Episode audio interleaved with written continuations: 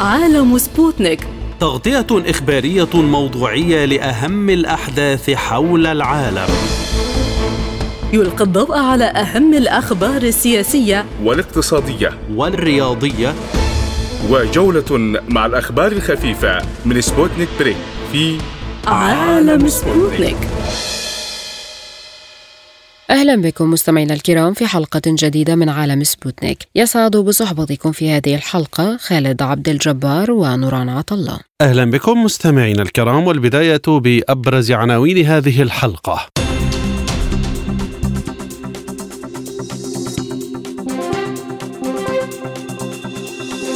بوتين يقول إن روسيا لديها ما ترد به على ذخيرة اليورانيوم المنضب. عودة الاحتجاجات في العراق اعتراضا على قانون الانتخاب الجديد والأمن يتدخل. الانتهاء من صياغة وثيقة الاتفاق السياسي في السودان تمهيدا لمناقشتها وضم الكتل المعارضة. لأول مرة جنود نظاميون في الجيش الإسرائيلي يعلنون رفضهم خطة إصلاح القضاء ونتنياهو يصفه بالخطر الرهيب على إسرائيل. اقتصاديا بعد تحكيم دولي تركيا لن تسمح بتصدير نفط كردستان دون موافقة بغداد.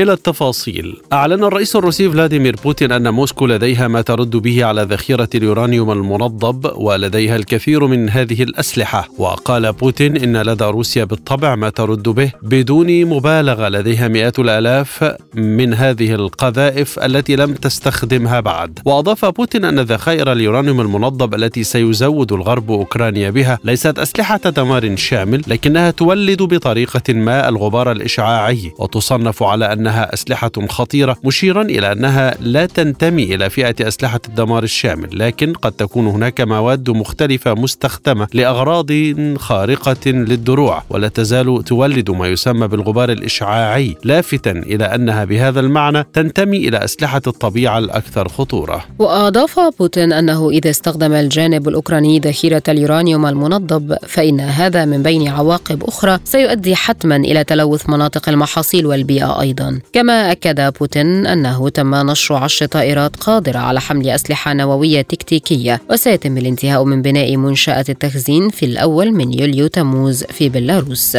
لمزيد من التفاصيل معنا من دمشق رضا شريقي الخبير العسكري والاستراتيجي. بعد التحية هل بالحديث عن هذا النوع من الأسلحة دخلت المعارك إلى مرحلة خطيرة تنذر بحرب نووية؟ حقيقة منذ البداية السيد الرئيس بوتين صرح بأن يعني لا يمكن لروسيا أن تخسر الحرب في أوكرانيا ولو كلف ذلك أي تكاليف باهظة الثمن وهذا الموضوع يعني موجود أو معتبر في كل في كل الأحاديث وكل المقابلات التي التي قدمها السيد الرئيس بوتين والمسؤولين الروس حول هذه حول هذه المسألة. فاستخدام استخدام الذرة في هذه الحرب أعتقد أنه لن يكون مستقبلا ولكنه اليوم يستخدم كمادة إعلامية بقصد التهديد وبقصد التخويف. ولكن أعتقد أن كما ذكرنا سابقا أن هذه الحرب سيستخدم فيها كل الأسلحة الحديثة حتى نصل بالمحصله بالنتيجة نصل إلى مستوى الكبس على الزر النووي. عندها سيكون هناك تفكير في موضوع المفاوضات بشكل جدي. ولكن قول الرئيس بوتين حول موضوع استخدام السلاح الجري أو النووي بشكل عام هذا الموضوع يعني يتطلب هذه المرحلة بالذات لأن لأن هذه المرحلة تتطلب هكذا تصريحات لأن العدو الأمريكي بالنسبة لروسيا هذا العدو يعني يزج بكل الطاقات وبكل الإمكانات وبكل المعرفة العسكرية في سبيل خسارة روسيا لهذه الحرب. ولكن روسيا لن تخسر الحرب لأنها صاحبة حق في هذه الحرب ولأنها تهدد مصيرها كوجود بالنسبة لجمهورية روسيا الاتحاديه وهذا لن يسمح به الروس بشكل عام وعلى رأسهم الرئيس بوتين. لماذا يقبل الغرب على تسليح أوكرانيا بهذا النوع الذي يبدو واضحا أنه يؤثر على البيئة بشكل واضح؟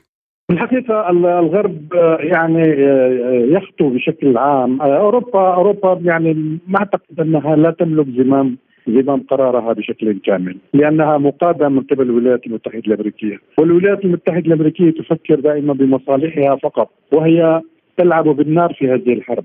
فهي ستخسر أوروبا ككل لأن الأوروبيين أيضا بدأوا يصحون على أو بدأوا يفكرون في موضوع علاقتهم بالولايات المتحدة الأمريكية ودور الولايات المتحدة الأمريكية في هذه الحرب وإلى ما ستنتج ما سينتج عن هذه الحرب بالنسبة للأوروبيين لأنهم هم الخاسرون. بعد اوكرانيا عفوا. بعد أوكرانيا يأتي الخسارة الثانية هي بالنسبة لأوروبا.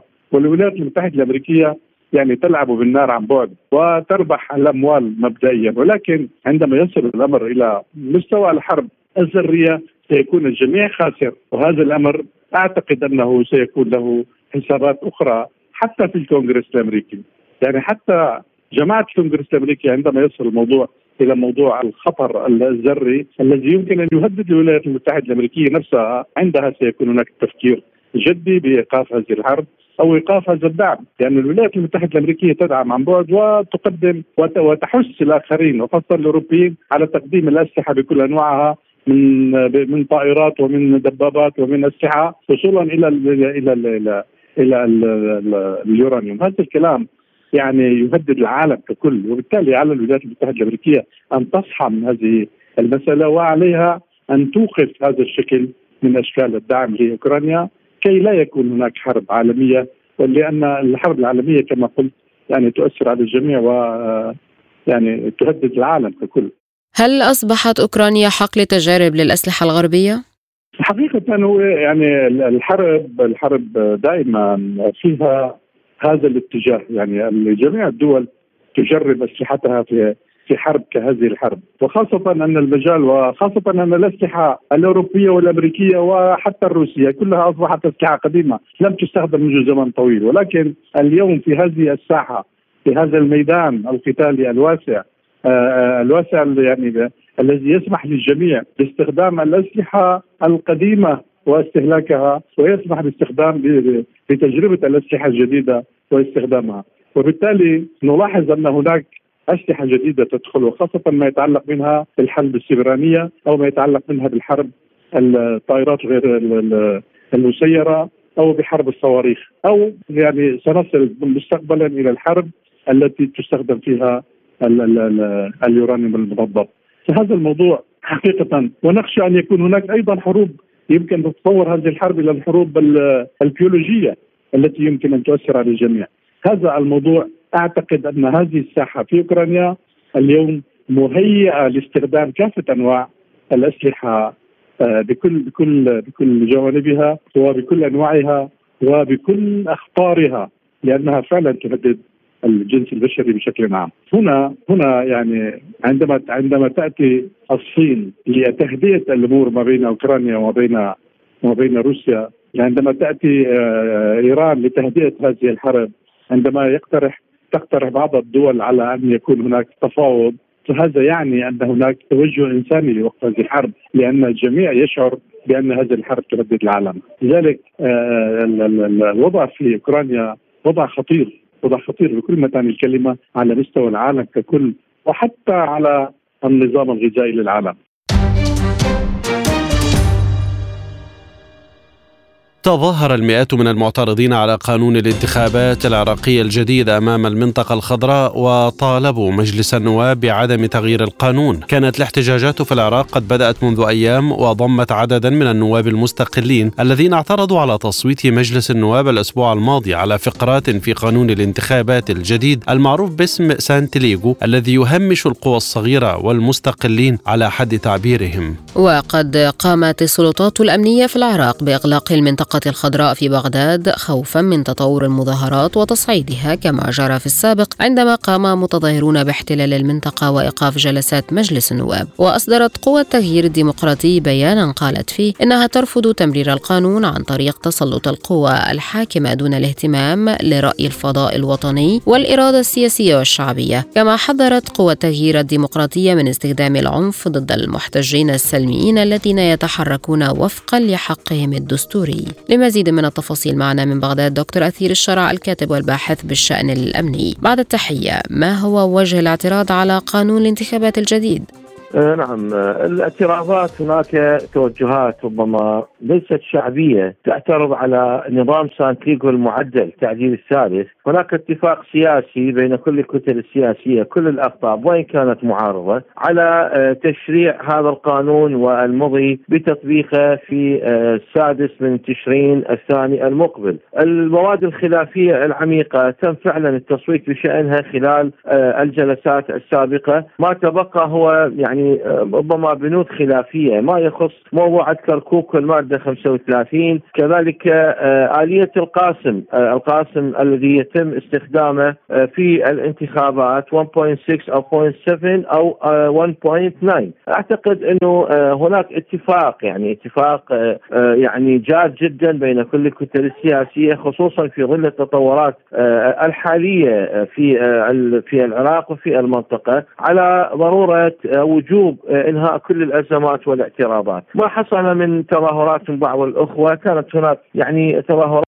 قليلة من بعض الأشخاص آه، يعني الذين يعترضون على آلية سان ديغو أو تطبيق قانون سان ديغو ويريدون العودة إلى آه، نظام الدوائر المتعددة الذي فشل خلال الانتخابات السابقة في 21 2021 بالتأكيد ولم يتسنى لكل الطبقة السياسية الخروج من مأزق الخلافات ومأزق ما هي الكتلة الكبرى وما إلى شابه، لذلك آه، أنا أعتقد إنه اليوم هناك إرادة قوية جدا داخل ائتلاف الدولة. كذلك بعض الأخوة المعترضين على سن هذا القانون والمضي به واعتماده أيضا ليس فقط على آه، انتخابات مجالس المحافظات إنما حتى على الانتخابات العامة البرلمانية. آه، وكان هناك اجتماع يوم أمس لائتلاف آه، الدولة.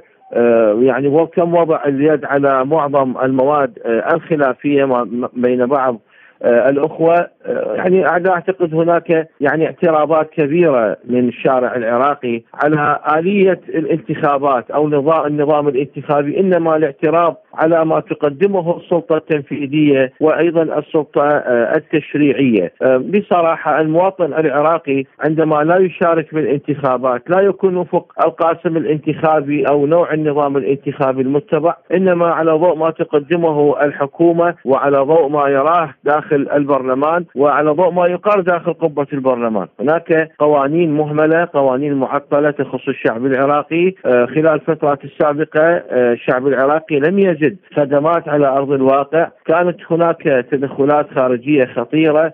في كل مجال مجالات الحياة بالنسبة للشعب العراقي، لذلك اليوم الشعب العراقي لا يهمه بصراحة إن كان آه، سانت ليغو أو دوائر متعددة أو أي نظام أو قاسم انتخابي يطبق إلا أنه ما يهمه هو ماذا ستقدمه الحكومة آه، العتيدة إلى المواطن العراقي، هذا ما يهم المواطن العراقي، إنما إذا كانت هناك احتجاجات بسيطة كان هناك انسحاب فعلا. انتهت الإحتجاجات والاعتصامات التي حصلت بضع ساعات مبنى البرلمان للضغط على آه، آه، رئاسة البرلمان وأعضاء البرلمان بعدم سن قانون سانت ليغو أو الاعتماد على سانت ليغو في الانتخابات القادمة، لكن تم انسحاب فعلا المعتصمين وأعتقد آه، يعني خلال الساعات القادمة سوف تعقد جلسات البرلمان المضي بالتصويت على ما تبقى من قانون الانتخابات المعدل، نعم. هل الكتلة الصدرية هي التي تعترض وحدها أم هناك كتل أخرى؟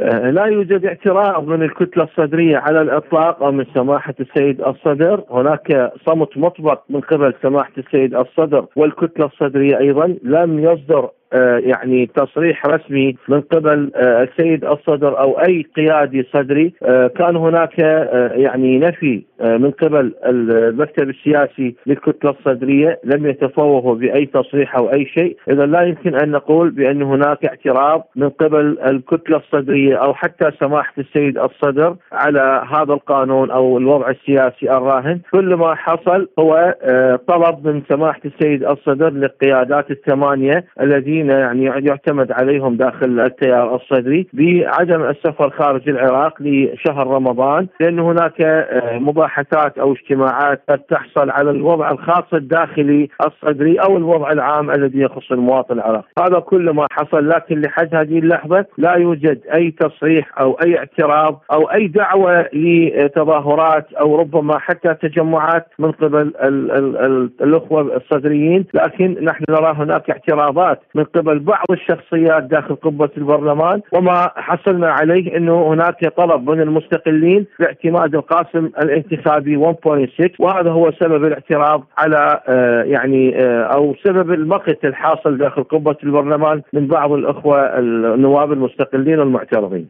إذا ما المقصود من تعديل قانون الانتخابات وهل يعني ذلك أن هناك انتخابات مبكرة قادمة؟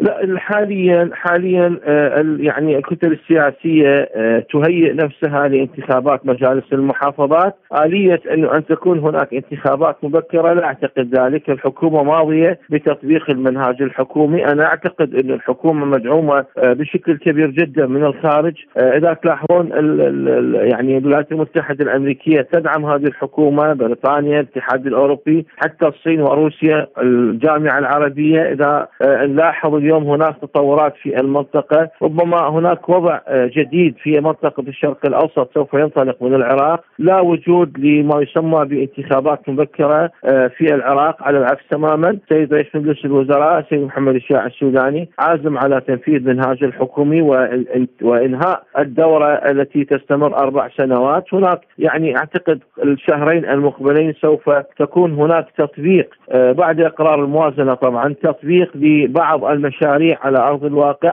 هناك مشاريع كثيرة، إذا ما يعني المواطن العراقي شاهد فعلا هناك ثمرات ملموسة وواقعية على أرض الواقع، لا أعتقد إنه هناك مطالبات. حتى ممن يعترض على آه، الطبقة السياسية الحاكمة إن كانت في الداخل والخارج، ولا أعتقد إنه هناك انتخابات مبكرة سوف يتم الدعوة لها، لكن آه، بصراحة أقول إنه ال 60 يوم أو ال 70 يوم القادمة هي آه، مرهونة بما ستقدمه الحكومة الحكومة يعني هناك ربما سنرى مقالب عديدة اما دعم الحكومة والطبقة السياسية الحالية التي اختارت هذه الحكومة أو ربما الدعوة إلى ربما إلى انتخابات مبكرة. إذا ما كانت هناك أزمات وتظاهرات خطيرة كالتي حصلت في عام 2019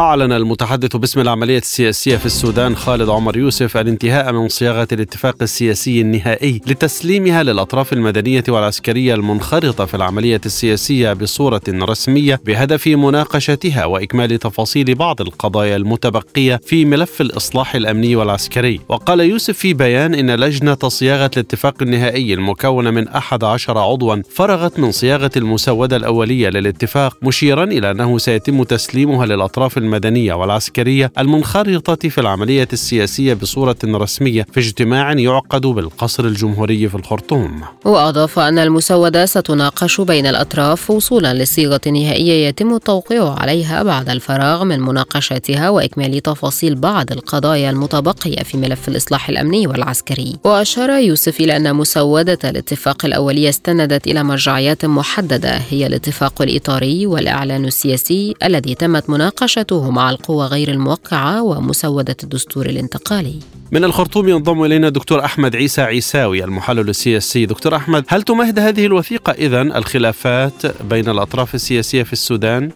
لا لا. أنا في تقديري هي بداية اشعال الفتيل الازمه واصلا هو مشتعل من قبل.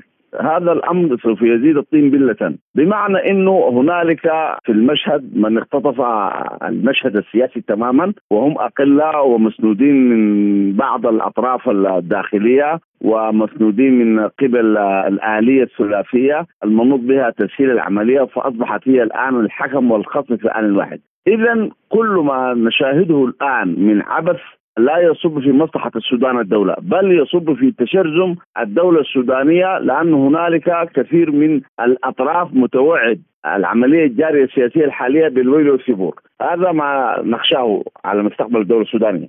لكن لماذا التخوف في الوقت الحالي؟ في ظل ما يتم تصديره من مشهد مستقر ودخول أطراف المعارضة للاتفاق؟ لم يدخل هنالك من الأطراف المعارضة في في في, في الاتفاق الإطاري. حتى المكون العسكري الآن قبل شوية كان حديث واضح من قبل السيد الفريق البرهان إنه عمليه الإصلاح وهي دي آخر ورشة آه، يتناولها المجتمعون ورشة الإصلاح الأمني والعسكري. ما تحدث به البرهان قبل قليل إنه آه، عملية إصلاح الإصلاح مرحبا به رحب بالإصلاح ولكن إنه إصلاح الجيش لا يتم إلا كما قال البرهان لا يتم إلا بحكومة مدنية منتخبة. أي الحكومة الانتقالية الحالية ليس لها من الأمر في شيء. فالكلام واضح أصبح. المكون العسكري في جانب الحرية والتغيير في جانب. هنالك جوانب أخرى منتظرة تتريس العملية السياسية ماديا ومعنويا. هنالك التيار الإسلامي يعني أعلن إنه حيكون عنده حكيم حكومة بديلة. شرق السودان الآن على هبة الاستعداد لقفل الميناء الرئيسي. القوى سلام جبا القوى العسكرية أو الحركات المتمردة. الآن خطابها واضح الخيارات مفتوحة لمناهضة ما تم. كل ذلك اضف لتيارات سياسية الآن مغبونه وهي تتوعد الذي تم. لذلك آه، ما لم يجلس السودانيون في في طاولة مستديرة أنا في تقديري ليس هنالك حل، الحل الآن آه، المطروح في تقديري للخروج من الأزمة تكوين حكومة ذات مهام محددة آه، معاش الناس حفظ الأمن والإعداد للانتخابات المبكرة، خلال ذلك سوف تكون حكومة أشبه بحكومتين حمدوك الأولى والثانية، فهذه الثالثه وإن كان غاب عنها حمدوك شخصيا. طيب بناء على ذلك دكتور أحمد هل يتم الانتهاء من الاتفاق الإطاري بشكله الجديد أم ستكون هناك عراقيل؟ أنا في تقديري المكون العسكري يعني من الذكاء بمكان المكون العسكري الآن سوف يذهب مع الحرية والتغيير لآخر مسافة وفي نفس الوقت هو من يضع العراقيل أمام الحرية والتغيير تماما. بمعنى إنه يستفيد من من الناغمين على الحرية والتغيير. فلا أستبعد إنه التيار الإسلامي العريض ينزل الميدان كمظاهرات. لا أستبعد شرق السودان كمكون قبلي يقفل الشرق. لا أستبعد لا أستبعد. وهذا هو أخشاه أن يكون هنالك مواجهة عسكرية ما بين الدعم السريع وما بين الجيش الدعم السريع بكل ما اوتي من قوة هو الآن مع الحرية والتغيير تماما. يريد أن ينفذ ما تراه الحريه والتغيير. أي بمعنى إنه مع الملف مع الأمارات الجيش خلاف ذلك تماما. هذا ما الذي نخشاه المواجهة العسكرية. وندعو الله سبحانه وتعالى أن يطلب بالسودان. هناك حديث عن جلسات قادمة للوصول إلى صيغة نهائية. كيف سوف تتم هذه الجلسات ومن تضم؟ لا نحن تعلمنا في السودان مثل هذا الكلام يعني وهو استهلاك سياسي ليس إلا. يعني تضمن ده السؤال. كانت في الأول الحرية التغيير تحظى باحترام الشارع. ولكن رويدا رويدا عندما فشلت الآن الحزب البحث خرج عنها الحزب الشيوعي خرج عنها ودي الاثنين بيمثلوا ركيزه أساسية في تكوين الحرية والتغيير. الآن الحرية والتغيير فيها حزب الأمة القومي وفيها حزب المؤتمر السوداني. خلاف ذلك أجسام وهمية ليس إلا أو أحزاب مجهرية. لا ترى بالعين على أرض الواقع. أفراد هؤلاء بيمثلوا الآن الحصان طروادة بالنسبة للفولكر هل هؤلاء بمقدورهم مواجهة المتاريس اللي هم عارفينها تماما ومن ضمن المتاريس بصورة أو بأخرى الجيش؟ أنا تقديري غير قادرين على ذلك وسوف ينتهي الإطاري بانتهاء مراسم التوقيع. أعلن جنود نظاميون بالجيش الإسرائيلي لأول مرة رفضهم خطة إصلاح القضاء المثيرة للجدل والتي خلفت انقساما حادا في الدولة العبرية. وقالت صحيفة يديعوت أحرونوت ليس فقط جنود الاحتياط وصل الاحتجاج على الانقلاب القضائي إلى الخدمة النظامية. وأوضحت أن مجموعة من 17 جنديا في الخدمة النظامية أعلنوا في مقطع فيديو رفضهم لخطة رئيس الوزراء بنيامين نتنياهو والتي تهدف إلى إضعاف القضاء على حد قوله. ولم يعلن الجنود مثل زملائهم في الاحتياط رفض الخدمة العسكرية لكنهم قالوا إنهم لم يقسموا على الخدمة في ظل نظام غير ديمقراطي وقالوا إنهم سيحافظون على ولائهم لقيم الجيش الإسرائيلي ووثيقة الاستقلال فقط. وقالت الصحيفة إن الجنود من مختلف تشكيلات الجيش الإسرائيلي بما في ذلك المخابرات والقوات الجوية وغيرها. وردا على ذلك طالب الجيش الإسرائيلي في بيان جميع الجنود بإبقاء الجيش فوق كل الخلافات بينما حذر رئيس الوزراء الإسرائيلي بنيامين نتنياهو نتنياهو من اتساع ظاهرة رفض الخدمة العسكرية احتجاجا على خطته لإصلاح القضاء معتبرا أن ذلك يمثل خطرا رهيبا على إسرائيل. من القدس ينضم إلينا الدكتور فضل طهبوبة المتخصص بالشأن الإسرائيلي. دكتور فضل كيف يمكن قراءة رفض جنود نظاميين لخطة إصلاح القضاء على هذا النحو؟ يعني واضح في شرخ كبير في المجتمع الإسرائيلي بشكل عام، يعني ليس الجنود فقط المجتمع كله الإسرائيلي الآن في اضطراب كبير وفي اختلاف كبير ما بينهم حاد جدا. وحتى اللفظ العنفي موجود والتهديدات بكل الأشكال موجودة على الصعيد على المستويين يعني على المستوى السياسي والمستوى الجماهيري. والمظاهرات أيضا واضحة تماما. الآن تضامنا مع هذا الموقف بيرفضوا عملية التغييرات القانونية اللي بتحاول تسيطر عليها حكومة نتنياهو حتى آه، آه، يدخل آه، أحد الوزراء المتهم ببعض. وأدين أكثر من مرة بالفساد. وأيضا نتنياهو عليه ثلاث ملفات فساد وممكن يتحكم عليهم. فهو أمام هذا الموقف بده يغير الوضع القانوني. والاسرائيل بتعتبر هذا التغيير يعتبر عملية تحويل إسرائيل من دولة ديمقراطية إلى ديكتاتورية. وهذا بيرفضوه والجماهير الإسرائيلية بترفضه. الآن تضامنا مع هذا الموقف كثير من الطيارين والعسكريين والضباط الكبار اللي كانوا بيخدموا طوال الفترة حتى حتى قيادات الجيش السابقة مثل يعلون ومثل آخرين آه، بيرفضوا هذا الموقف وبيعتبروا إنه هذا تعدي على الدولة وهدم يعني بناء بناء الدولة. وطبعا آه، هذا مرفوض. الآن العسكريين بالذات بدأوا يأكدوا ويسووا ليستات إنه إحنا لن نخدم في في الاحتياط لأنه حاليا في الاحتياط الموجود رسمي ما يقدرش يخالف أوامر عسكريه إنما إسرائيل جيشها الأساسي هو الاحتياط وليس النظام. النظامي لا يتعدى يعني 200 ألف 150 ألف لكن عندها مليون جندي وعسكري هذول إيه، كلهم احتياط. يطلبوا في حاله الطوارئ الآن اعلنوا رسمي إنه إحنا لن نكون أو لن نخدم في هذه الحكومة إذا غيرت هذا الموقف القانوني. وهذه عمالها تزداد وحدتها بتكبر والمعارضة تزداد. ولا أعتقد انه هناك حل محتمل لأنه نتنياهو إذا بده يوافق على القانون يستمر كما هو في النهاية راح يكون في السجن. وزملاء بعض زملائه راح يكونوا بالسجن لأنه عليهم تهم. الآن هذا الآن مرفوض اذا الناس. أصحاب سوابق أن يحكموا دولة إسرائيل انتهت إسرائيل كدولة ديمقراطية، هذا الموقف اللي الصراع موجود على اساسه الآن والشوارع تمتلي بالمتظاهرين بالمئة ألف والخمسين ألف تظاهر ضد هذا النظام وبشكل خاص الانتليجنسيا والمثقفين والسياسيين السابقين يعارض بكل هذا التوجه لأنه حكومة نتنياهو اعتمدت على المتطرفين والذين التوراتيين اللي بيعتمدوا العقيدة التوراتية واللي بتعتبر فلسطين والأردن والى آخره من النيل للفرات هذه حقوق لهم لازم يحصلوا عليها. هذه عقلية توراتية بيعتمدوا عليها ايديولوجيا. وهون الصراع حاد جدا ولا يمكن حله بهالبساطة إلا يعني في شيء ما يحدث. الاثنين على الصعيد الدولي اوروبا وأمريكا أيضا غير رغبانين بسياسة نتنياهو وتركيبة حكومته وبينتقدوها بشكل واضح صريح لكن هل يمكن أن يتسع الأمر فعلا ليصل إلى انقسام في الجيش؟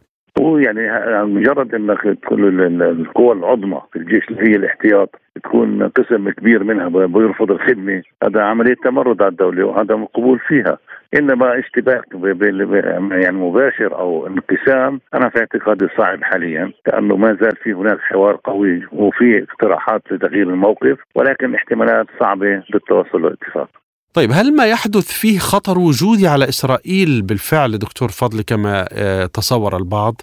هذه ليست رؤيتي الشخصية هذه رؤية بعض قيادات الجيش الإسرائيلي وبيعتبر إنه هذا بداية لهدم الدولة. بيحكوها بصراحة وبوضوح وبقولوا حتى الآن جيشنا الآن لا يستطيع اليوم لا يستطيع جيشنا أن يفتح حرب لا مع إيران ولا مع سواها لأنه في عندنا المقاومة الفلسطينية عندنا غزة وعندنا حزب الله. وهدول بحد ذاتهم لن يسمحوا لنا أو لن يعطونا الفرصة أن نقاتل خارج هذه الحدود. وهيك واضح تماما إنه بدأوا يشعروا بإنه بدأوا آه، يتفككوا نوعا ما وغير متماسكين في موقفهم. لماذا إذا يصر نتنياهو على المضي قدما رغم تحذيره هو نفسه مما بدأ يحدث في الجيش بسبب خطته؟ الرجل واحد من الاثنين إما أن يذهب إلى السجن أو يبقى رئيس وزراء ومن هنا التحدي أصبحت الصراع شخصي والصراع بين بزنس ومصلحة يعني وهيك بيعتبروا الاسرائيليين إنه نتنياهو أدى بالدولة إلى إلى الدمار طيب دكتور فضل العامل الخارجي هنا آه، أنت أشرت إليه منذ قليل وبالتحديد أمريكا كيف سيتقاطع مع هذه الأزمة؟ يعني في فرق بين أن يتفقوا مع نتنياهو أو مع إسرائيل، الدول الغربية بما على رأسهم الولايات المتحدة لها علاقه استراتيجية مع إسرائيل وتخدم إسرائيل وخدمت إسرائيل طوال السنوات الماضية، لكن آه، خلافهم مع نتنياهو واضح وصريح، بايدن رافض يستقبله حتى في البيت الأبيض نتنياهو، ففي هناك يعني وضع آه، غير مقبول كما كان سابقا، والجمهور الأوروبي والجمهور الأمريكي تغيرت نظرته لإسرائيل أمام هذه المواقف، كانوا عندما يسمعوا من زعمائهم انه هذا انحراف وتخلي عن الديمقراطية والى آخره. فبدأت يعني حتى الجماهير اللي كانت تؤيد إسرائيل بما فيها بعض اليهود الموجودين في الولايات المتحدة غير راضين عن سلوك دولة إسرائيل. الخلاف مع مع نتنياهو مع نتنياهو واضح وصريح الآن. وطبعا هذا سيؤثر على الدولة بكل بكل أشكالها إما أن يحكمها ناس أصحاب سوابق وغير القانون لصالحهم. وهذا حكي غير مقبول في المجتمع الإسرائيلي اللي طول الفترة يتفاخر إنه هو دولة ديمقراطية. ولكن الحقيقة ظهرت حاليا أنهم غير ديمقراطيين ومصلحجيين. أخيرا كيف ستؤثر هذه الأزمة على القضايا العربية وقضايا التسوية مع إسرائيل؟ شوف أنا في اعتقادي الجانبين نتنياهو والمعارضة أظهروا تماما إنهم غير معنيين بحل القضية الفلسطينية لأنه جانس آه، وجماعته كانوا حاكمين ولم يطرحوا موقف واحد لحل الإشكال الفلسطيني. وكان كل همهم آه، إنه يطبعوا مع الدول العربية على أمل إنه يجروا الأمة العربية للحرب ضد إيران وخلق إيران هي العدو في الشرق الأوسط وليست إسرائيل. وهذه في اعتقادي الفكرة انتهت بعد ما نجحت الصين في آه، تسويه العلاقات بين إيران Saudi. فاز العراق بقضية تحكيم دولية ضد تركيا في نزاع طويل الأمد بشأن صادرات النفط الخام من المنطقة الكردية بالعراق. وقد أصدرت محكمة تحكيم الدولية التابعة لغرفة التجارة الدولية في باريس حكما لصالح الحكومة المركزية في العراق. ويزعم العراق أن تركيا انتهكت اتفاقية عبور خط الأنابيب الموقع عام 1973 بالسماح بمرور صادرات النفط الخام من حكومة إقليم كردستان شبه المستقل دون موافقة الحكومة العراقية. العراقية. وأعلنت حكومة إقليم كردستان أن قرار المحكمة الفرنسية لصالح الحكومة العراقية بشأن تصدير النفط عبر تركيا لن يعيق علاقاتها مع حكومة بغداد. وأضاف بيان صادر عن حكومة الإقليم أن رئيس حكومة إقليم كردستان على تواصل دائم مع رئيس الوزراء الاتحادي. وبعد زيارته الأخيرة إلى إقليم كردستان جرى التأكيد على أهمية حل المشاكل استنادا إلى الدستور. وبموجب الحكم لن تسمح تركيا للشحنات التي تحمل الخام من إقليم كردستان العراق بمغادرة إدارة ميناء جهان الساحلي دون موافقة الحكومة الفيدرالية في بغداد. من أربيل ينضم إلينا كاظم ياور الباحث في السياسات الاستراتيجية. أستاذ كاظم بداية ماذا يعني هذا الحكم بالنسبة لإقليم كردستان؟ آه، طبعا هذا القرار آه، يعتبر آه، قرار يعني مفاجئ لسلطات في إقليم كردستان العراق. حيث أن الاقليم آه، تعتقد آه، أن لديها حق دستوري ومواد دستورية ضمن الدستور العراقي يسمح لها بتصدير النفط إلى خارج البلاد. وهذا الأمر قد حدث بتشريع قانون النفط والغاز في الإقليم المصادق عليها من برلمان الإقليم والتي مؤخرا محكمة الاتحادية في العراق حكمت ببطلان هذا القانون ولكن آه، طوال هذه السنين الماضية أكثر من عشرة آه، أعوام آه، كانت هذه الأمر قائم وهناك عقود وهناك تصدير النفط عبر شركات وشراء النفط عبر شركات دولية أمريكية وفرنسية وشركات أخرى عملاقة تعمل في هذه المنطقة. فكان هناك ترتبات مالية وترتبات يعني ربما لسنين عديدة خاصة مع تركيا فكل هذه الأمور اليوم أصبحت فيه مشاكل وعوائق آه، كبيرة أمام آه، السلطات في آه، حكومة إقليم كردستان العراق. فالآن أمر الواقع فرض على إقليم كردستان العراق وبطبيعة الحال إقليم سوف يلتزم بهذه القرارات ولكن يبحث عن حلول واقعية حلول مرضية وتلبي مستحقاتها المالية ضمن ضمن الموازنة العامة في البلاد في بغداد. فإقليم كردستان العراق حكومة إقليم كردستان العراق سوف توفد وفود من الحكومة إلى بغداد لوضع حلول مناسبة في هذه المجال وإسراع من التفاهمات مع وزارة النفط العراقية لكي تكون هناك آلية متفق عليها في تصدير النفط مرة أخرى عبر شركة سومو أو وزارة النفط العراقية وبذلك سوف تحصل الإقليم إذا أصبح هناك تفاهمات على هذا الأمر تحصل على موازنة عادلة لها من بغداد. لكن برأيك هل سيؤدي ذلك إلى خلافات جديدة بين بغداد وأربيل بعد فترة تحسن في العلاقات؟ أه، طبعا أه، اليوم لدينا خلافات كبيرة جدا حول أه، تشريع قانون النفط والغاز الاتحادي على مستوى الدولة العراقية منصوص عليها في الدستور العراقي ولكن تأخر البرلمان العراقي منذ ما يقارب 15 سنة يعني من تشريع هذا القانون هذا الاستحقاق الوطني. فاذا هذا الخلاف وأنا برأيي الشخصي سوف لن تمرر هذا القانون في هذه المرحلة هذا القرار سوف يعزز من السلطات وفرض إيرادات أكثر على الإقليم من قبل أحزاب معينة في بغداد متمسكة بالسلطة والبرلمان في بغداد يحاولون فرض بعض ربما سياسات أو أجندات لا تتلائم ولا تتناسب مع يعني طبيعة التي ينتهجها حكومة إقليم كردستان العراق في العراق من حيث يعني آه، الميل إلى آه، مدنية الدولة واتحادية الدولة وفرض آه، الديمقراطية في جميع الأنحاء العراق.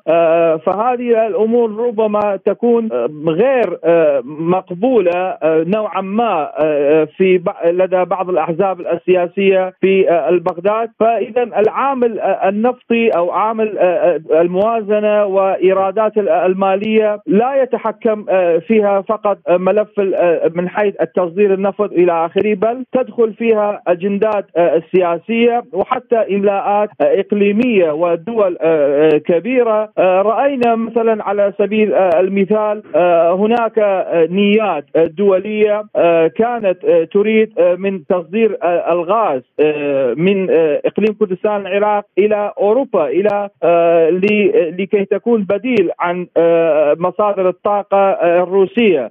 وامريكا كانت تحاول هذا المحاولات. ومقابل ذلك في آخر زيارة لوزير خارجية روسيا إلى بغداد عندما سئل عن آه، ممكن آه، تصدير النفط آه، أو الغاز الطبيعي من إقليم كردستان العراق يعني تقوم شركات الروسية بشراء هذه الطاقة وبيعها عن طريقهم. الوزير صرح أننا نتعامل في هذا في هذا الشأن مع بغداد. حصريا ولا نتعامل مع جهات أخرى محلية في ضمن العراق فاذا التوجهات الدولية واختلافات السياسية وملفات الدولية كذلك تفرض نفسها في هذا الملف وما هو مكمن الخلاف اذا بين الحكومة المركزية في بغداد وإقليم كردستان وأيضا تركيا؟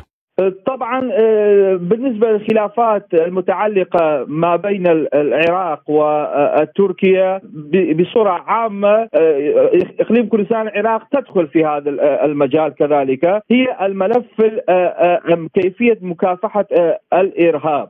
تركيا تعتقد وهي يعني تقدم أدلة منذ سنين عديدة بوجود يعني جماعات مسلحة تضر بأمن القومي التركي في في أراضي العراقية والحكومة العراقية تقر بذلك ولكن تختلفان في آلية آه، آه، وكيفية آه، تعريف الإرهاب وكيفية مكافحته حيث أن العراق لا لا تريد فتح مجال أمام القوات التركية أكثر وأكثر بأن تشن هجمات من داخل الاراضي العراقية لضرب هكذا جماعات خوفا من يعني تمادي أو دخول أراضي عراقية وانتهاك السيادة العراقية أكثر من قوات التركية وخلق مشاكل لربما كبيرة قومية اذا صح التعبير لأن الجماعات المذكورة هي بطبيعة حال كردية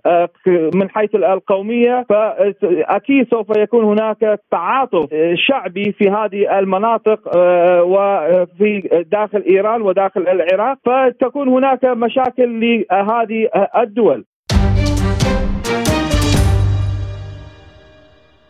عالم سبوتنيك مستمر معكم وهذه جولة من الأخبار حول العالم.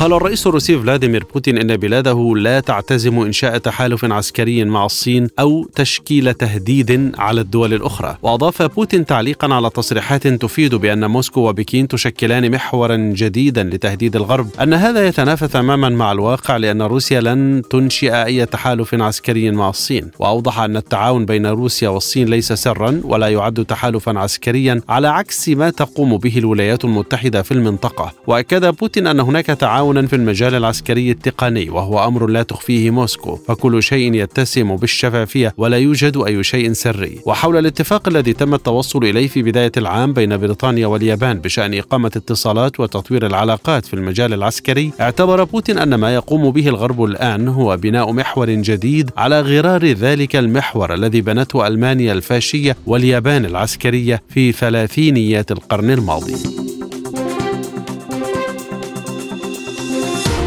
أعلن ألكسندر زافيتشوك رئيس المركز الصحفي لمجموعة سنتر أن أفراد الجيش الروسي دمروا الطائرة المسيرة الأوكرانية فوريا على محور كراسنو ليمانسكي ودمروا أيضا وحدات مدفعية العدو. وقال سافيتشوك إن طاقم نظام الصواريخ تور إم واحد التابع لمجموعة القوات سنتر على المحور دمر خلال مهمة قتالية طائرة مسيرة تابعة للقوات المسلحة الأوكرانية من طراز فوريا. وأضاف زافيتشوك أن وسائل الاستطلاع لمجموعة سنتر اكتشفت وحدات مدفعية معادية وتم ضرب جميع الأهداف.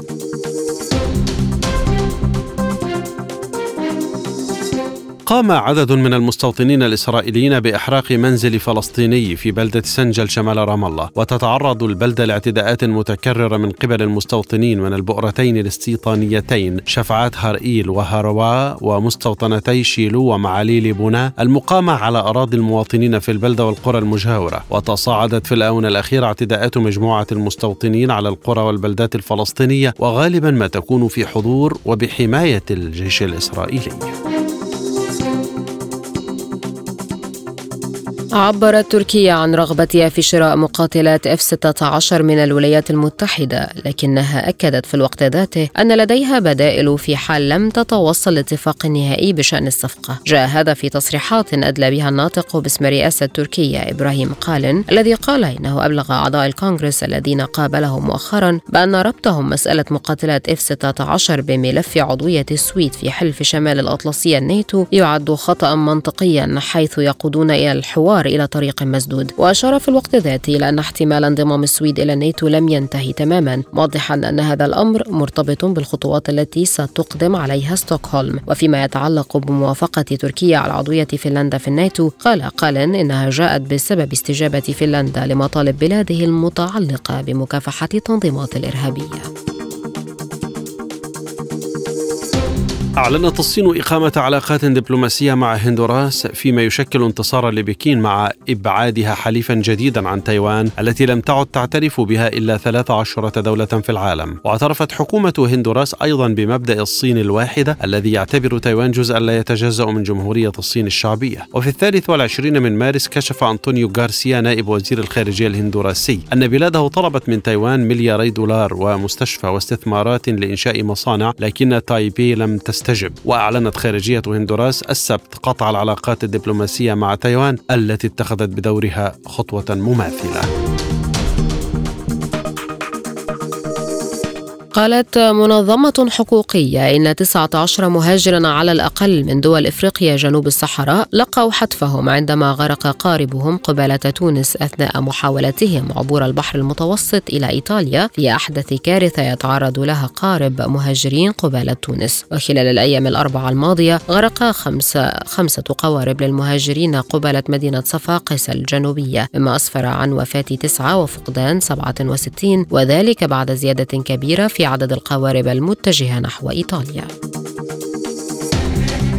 ذكرت صحيفة بيلد الألمانية أن الشرطة الألمانية عثرت على قتيلين بأحد الشوارع في منطقة لانغنهورن في مدينة هامبورغ الألمانية. وذكرت الصحيفة أن شهود عيان أبلغوا عن وقوع إطلاق نار في شارع ريبورن في هامبورغ مشيرة إلى أن الشرطة دفعت ب 28 سيارة دورية إلى مكان الحادث. وبحسب الصحيفة فإن الشرطة عثرت على مسدس بجانب القتيلين وسط ترجيحات بأن أحدهم أطلق النار على الآخر ثم انتحر. الآن إليكم تذكرة بأهم العناوين.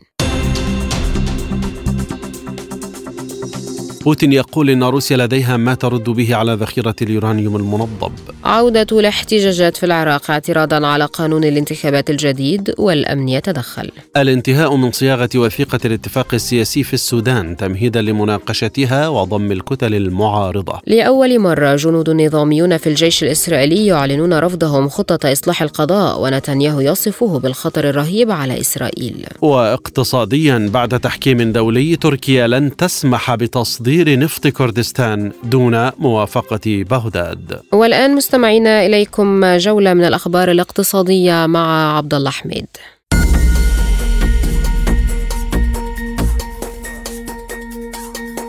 أهلا بكم في أخبار الاقتصاد. تدرس السلطات الأمريكية توسيع تسهيل للإقراض الطارئ للبنوك بطرق من شأنها أن تمنح بنك فيرست ريبابليك مزيدا من الوقت لدعم ميزانيته العمومية وفقا لأشخاص على دراية بالوضع، ولم يتخذ المسؤولون بعد قرارا بشأن الدعم الذي يمكنهم تقديمه إلى فيرست ريبابليك ويعد التوسع في عرض مجلس الاحتياطي الفيدرالي أحد الخيارات العديدة محل التقييم في هذه المرحلة المبكرة وما تزال الهيئات التنظيمية تسعى جاهدة للتعامل مع انهيار بنكي سيليكون فالي وسيجنيتشر اللذين يتطلبان مزيدا من الاهتمام الفوري. وانخفض سهم فيرست ريبابليك بأكثر من 90% هذا الشهر. وسط مخاوف من أن يقع البنك ومقره سان فرانسيسكو ضحية للقوى نفسها التي تسببت في انهيار ثلاثة بنوك أمريكية في الآونة الأخيرة. وفي حين انهارت هذه البنوك عندما كبدها تهافت العملاء على سحب أموالهم خسائر في قيمة الأصول ظل فيرست ريبابليك يعمل. به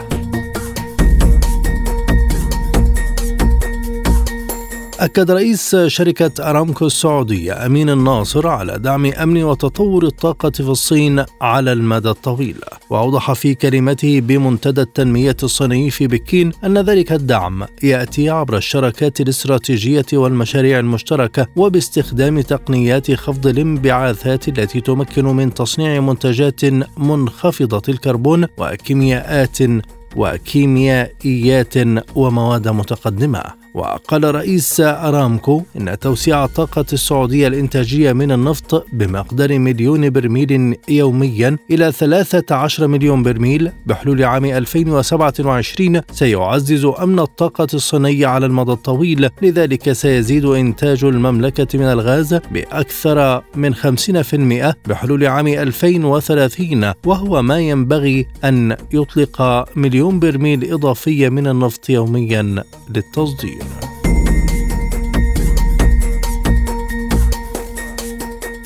تعامل مطار هونغ كونغ الدولي في الشهر الماضي مع 2.1 مليون مسافر خلال شهر فبراير فقط بحسب بيان صادر عن هيئة مطار هونغ كونغ وهو ما يزيد 24 مرة عن عدد المسافرين في شهر فبراير من العام الماضي. ويتساوى عدد المسافرين تقريبا مع بيانات شهر يناير وهو الشهر الأول لعودة الحياة إلى المطار بعد إلغاء قيود كوفيد وفتح الحدود مع بر الصين الرئيسي. الرئيسي وزاد حجم الشحن في فبراير الماضي بنسبة 6.7% إلى 290 ألف طن وارتفعت حركة الرحلات بنسبة 95.7% إلى 16305 وكان تحرك الصين نحو إعادة فتح حدودها مع هونغ كونغ بنهاية العام الماضي إلى جانب الطلب المكبوت على السفر عاملين مساهمين في إشعال طفرة المسافرين بعد أن تلقى اقتصادها ضربة قوية ناتجة عن الإغلاق المطول بسبب قيود كوفيد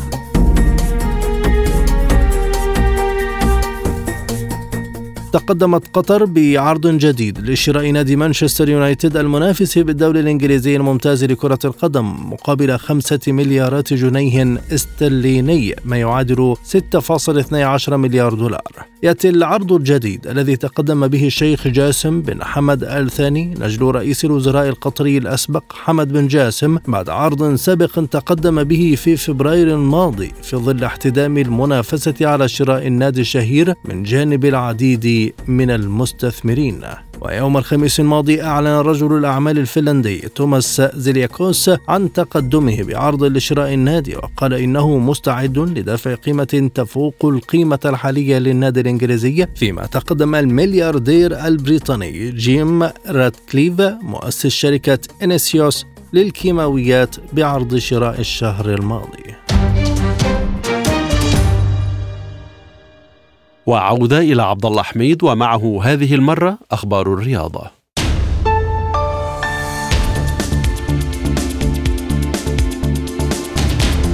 دخل منتخب المغرب التاريخ من أوسع أبوابه بفضل فوزه على منتخب البرازيل بهدفين لهدف حيث أصبح أول منتخب عربي يفوز على السامبا بعد 27 مباراة مختلفة للمصنف رقم واحد عالميا أمام المنتخبات العربية في الفترة من عام 1960 إلى 2022 وقبل إنجاز المغرب الأخير خسر الفريق تحت قيادة المدرب الفرنسي هنري ميشيل في مناسبتين أمام البرازيل الأولى بهدفين دون رد في لقاء ودي عام 97 والثانية بثلاثية نظيفة في الجولة الثانية من دوري مجموعات كأس العالم عام 98 وبالإضافة إلى المغرب عانت تسع منتخبات عربية أخرى الأمرين أمام المنتخب البرازيلي في جميع المسابقات والمناسبات الرسمية والودية دون أي فوز أو تعادل. وكان أفضل إنجاز على الإطلاق يمكن الحديث عنه والإشارة إليه من نصيب منتخب مصر في دور المجموعات لبطولة كأس القارات 2009 عندما خسر فريق المدرب الشهير حسن شحاتة بنتيجة 4 3 خرج المنتخب التركي بفوز ثمين من ملعب مضيفه الأرمني 2-1 في المباراة التي جرت بينهما في مستهل مشوارهما ضمن التصفيات المؤهلة لبطولة كأس أمم أوروبا لكرة القدم 2024 تقدم أصحاب الأرض بهدف مبكر جاء بنيران صديقة سجله المدافع التركي أوزان كاباك بالخطأ في مرماه عند الدقيقة العاشرة من البداية. لكن الضيوف ردوا الصاع صاعين بتسجيلهم هدفين متتاليين عبر كل من أوركون كوكتشو وكريم أكتورك أوغلو في الدقيقتين الرابعة والثلاثين والثالثة والستين على الترتيب من زمن اللقاء الذي جرى على ملعب فاسكن سركيسيان الجمهوري بالعاصمة بريفان. وتصدر منتخب تركيا ترتيب المجموعة الرابعة بعد خروجه بالنقاط الثلاث بانتظار نتائج بقية مباريات هذه المجموعة التي تضم كل من لاتفيا وويلز وكرواتيا كرواتيا إضافة إلى منتخب أرمينيا صاحب المركز الخامس والأخير من دون نقاط.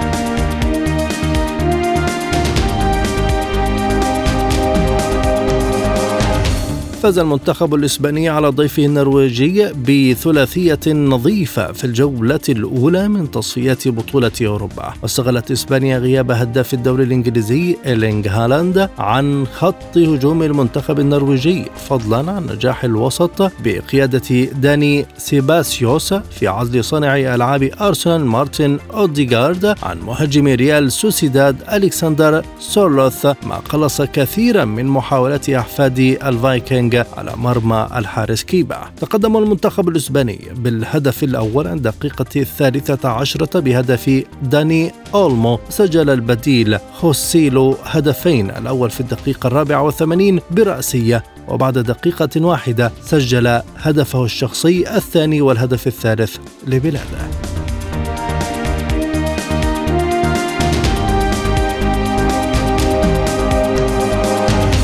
تغلب المنتخب الفلسطيني على مضيفه البحريني بهدفين لهدف. في المباراة الدولية الودية لكرة القدم التي جمعتهما على استاد الشيخ علي بن محمد الخليفة بمدينة المحرق البحرينية. سجل هدفي الفدائي كل من ميلاد تيرمانيني وإسلام البطران في الدقيقتين الحادية والخمسين والحادية والستين على الترتيب. بينما سجل البحريني سيد ضياء سيد سعيد هدف أصحاب الأرض الوحيد بحلول الدقيقة 80 بينما أضاع زميله مهدي عبد الجبار ركلة جزاء في الدقيقة الأربعين من زمن الشوط الأول للقاء.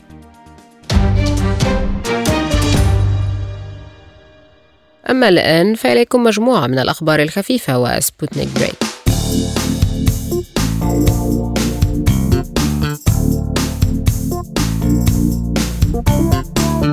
أعلنت وكالة الفضاء الأوروبية أن كويكبا كبيرا سيمر بين الأرض والقمر مشيرة إلى أن هذا الحدث الذي لا يحدث إلا مرة كل عشر سنوات لا يشكل أي خطر وسيكون بمثابة تدريب لتقنيات الدفاع الكوكبي. ويقدر قطر الكويكب الذي أطلقت عليه تسمية 2023 DZ 2 بما يتراوح بين 40 و 95 مترا وهو حجم يكفي لمحو مدينة كبيرة إذا ما اصطدم بالأرض. وأوضح رئيس مكتب الدفاع الكوكبي في وكالة الفضاء الأوروبية ريتشارد مايسل أن الكويكب سيمر قريبا جدا من الأرض أي على مسافة أقل من ثلث تلك التي تفصل الأرض عن القمر مطمئنا في الوقت نفسه أن لا داعي للقلق. ورصد الكويكب للمرة الأولى في السابع والعشرين من فبراير من قبل مرصد في لا بالما إحدى جزر الكناري الإسبانية. في حين سيمر الكويكب على مسافة نحو 175 ألف كيلو متر من الأرض بسرعة 28 ألف كيلو متر في الساعة.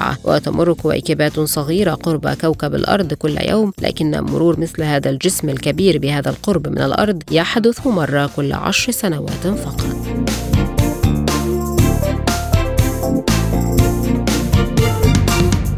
أعلنت شركة هواوي عن مواصفات هاتفها الجديد القابل للطي الذي حصل على ميزات وقدرات تصوير تضاهي تلك الموجودة في أفضل الهواتف الذكية المطروحة حاليا. ويأتي هاتف هواوي ميت إكس 3 بهيكل مصنوع من أجود المواد ومحمي بزجاج مضاد للصدمات والخدوش ويصل وزنه إلى 241 جراما ومحمي من الماء والغبار. وأتت شاشته الأساسية المرنة من نوع foldable OLED بمقاس 7 بوصات فاصل 85 من 100 وحصل على كاميرا أساسية ثلاثية العدسة بدقة 50 زائد 13 زائد 8 ميجا بكسل مجهزة بعدسة للتصوير فائق العرض وعلى كاميرا أمامية بدقة 8 ميجا بكسل ودعم الهاتف بمنفذين لشرائح الاتصال وتقنيات الأشعة تحت الحمراء للتحكم بالإلكترونيات عن بعد.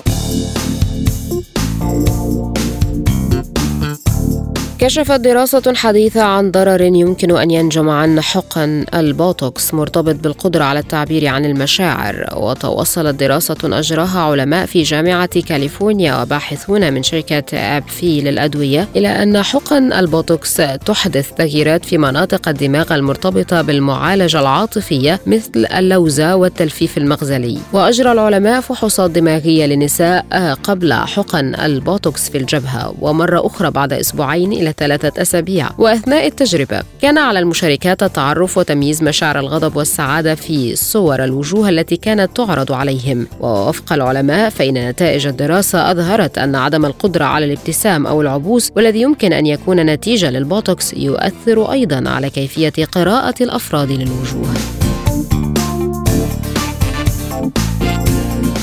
احتفل أعضاء الجهاز الفني ولاعبو منتخب مصر بقائد الفراعنة محمد صلاح بطريقة خاصة بعد تسجيله الهدف رقم 50 في مسيرته مع منتخب بلاده. ونشر الحساب الرسمي لاتحاد كرة القدم المصري على مواقع التواصل الاجتماعي صورا للاحتفال بنجم ليفربول الإنجليزي. وحرص منتخب مصر على تجهيز مفاجأة لمحمد صلاح نجم ليفربول ومنتخب مصر بتجهيز قميص يحمل 50 هدفا له مع منتخب مصر و129 هدفا التي أحرزها مع ليفربول وأصبح الهداف التاريخي للنادي.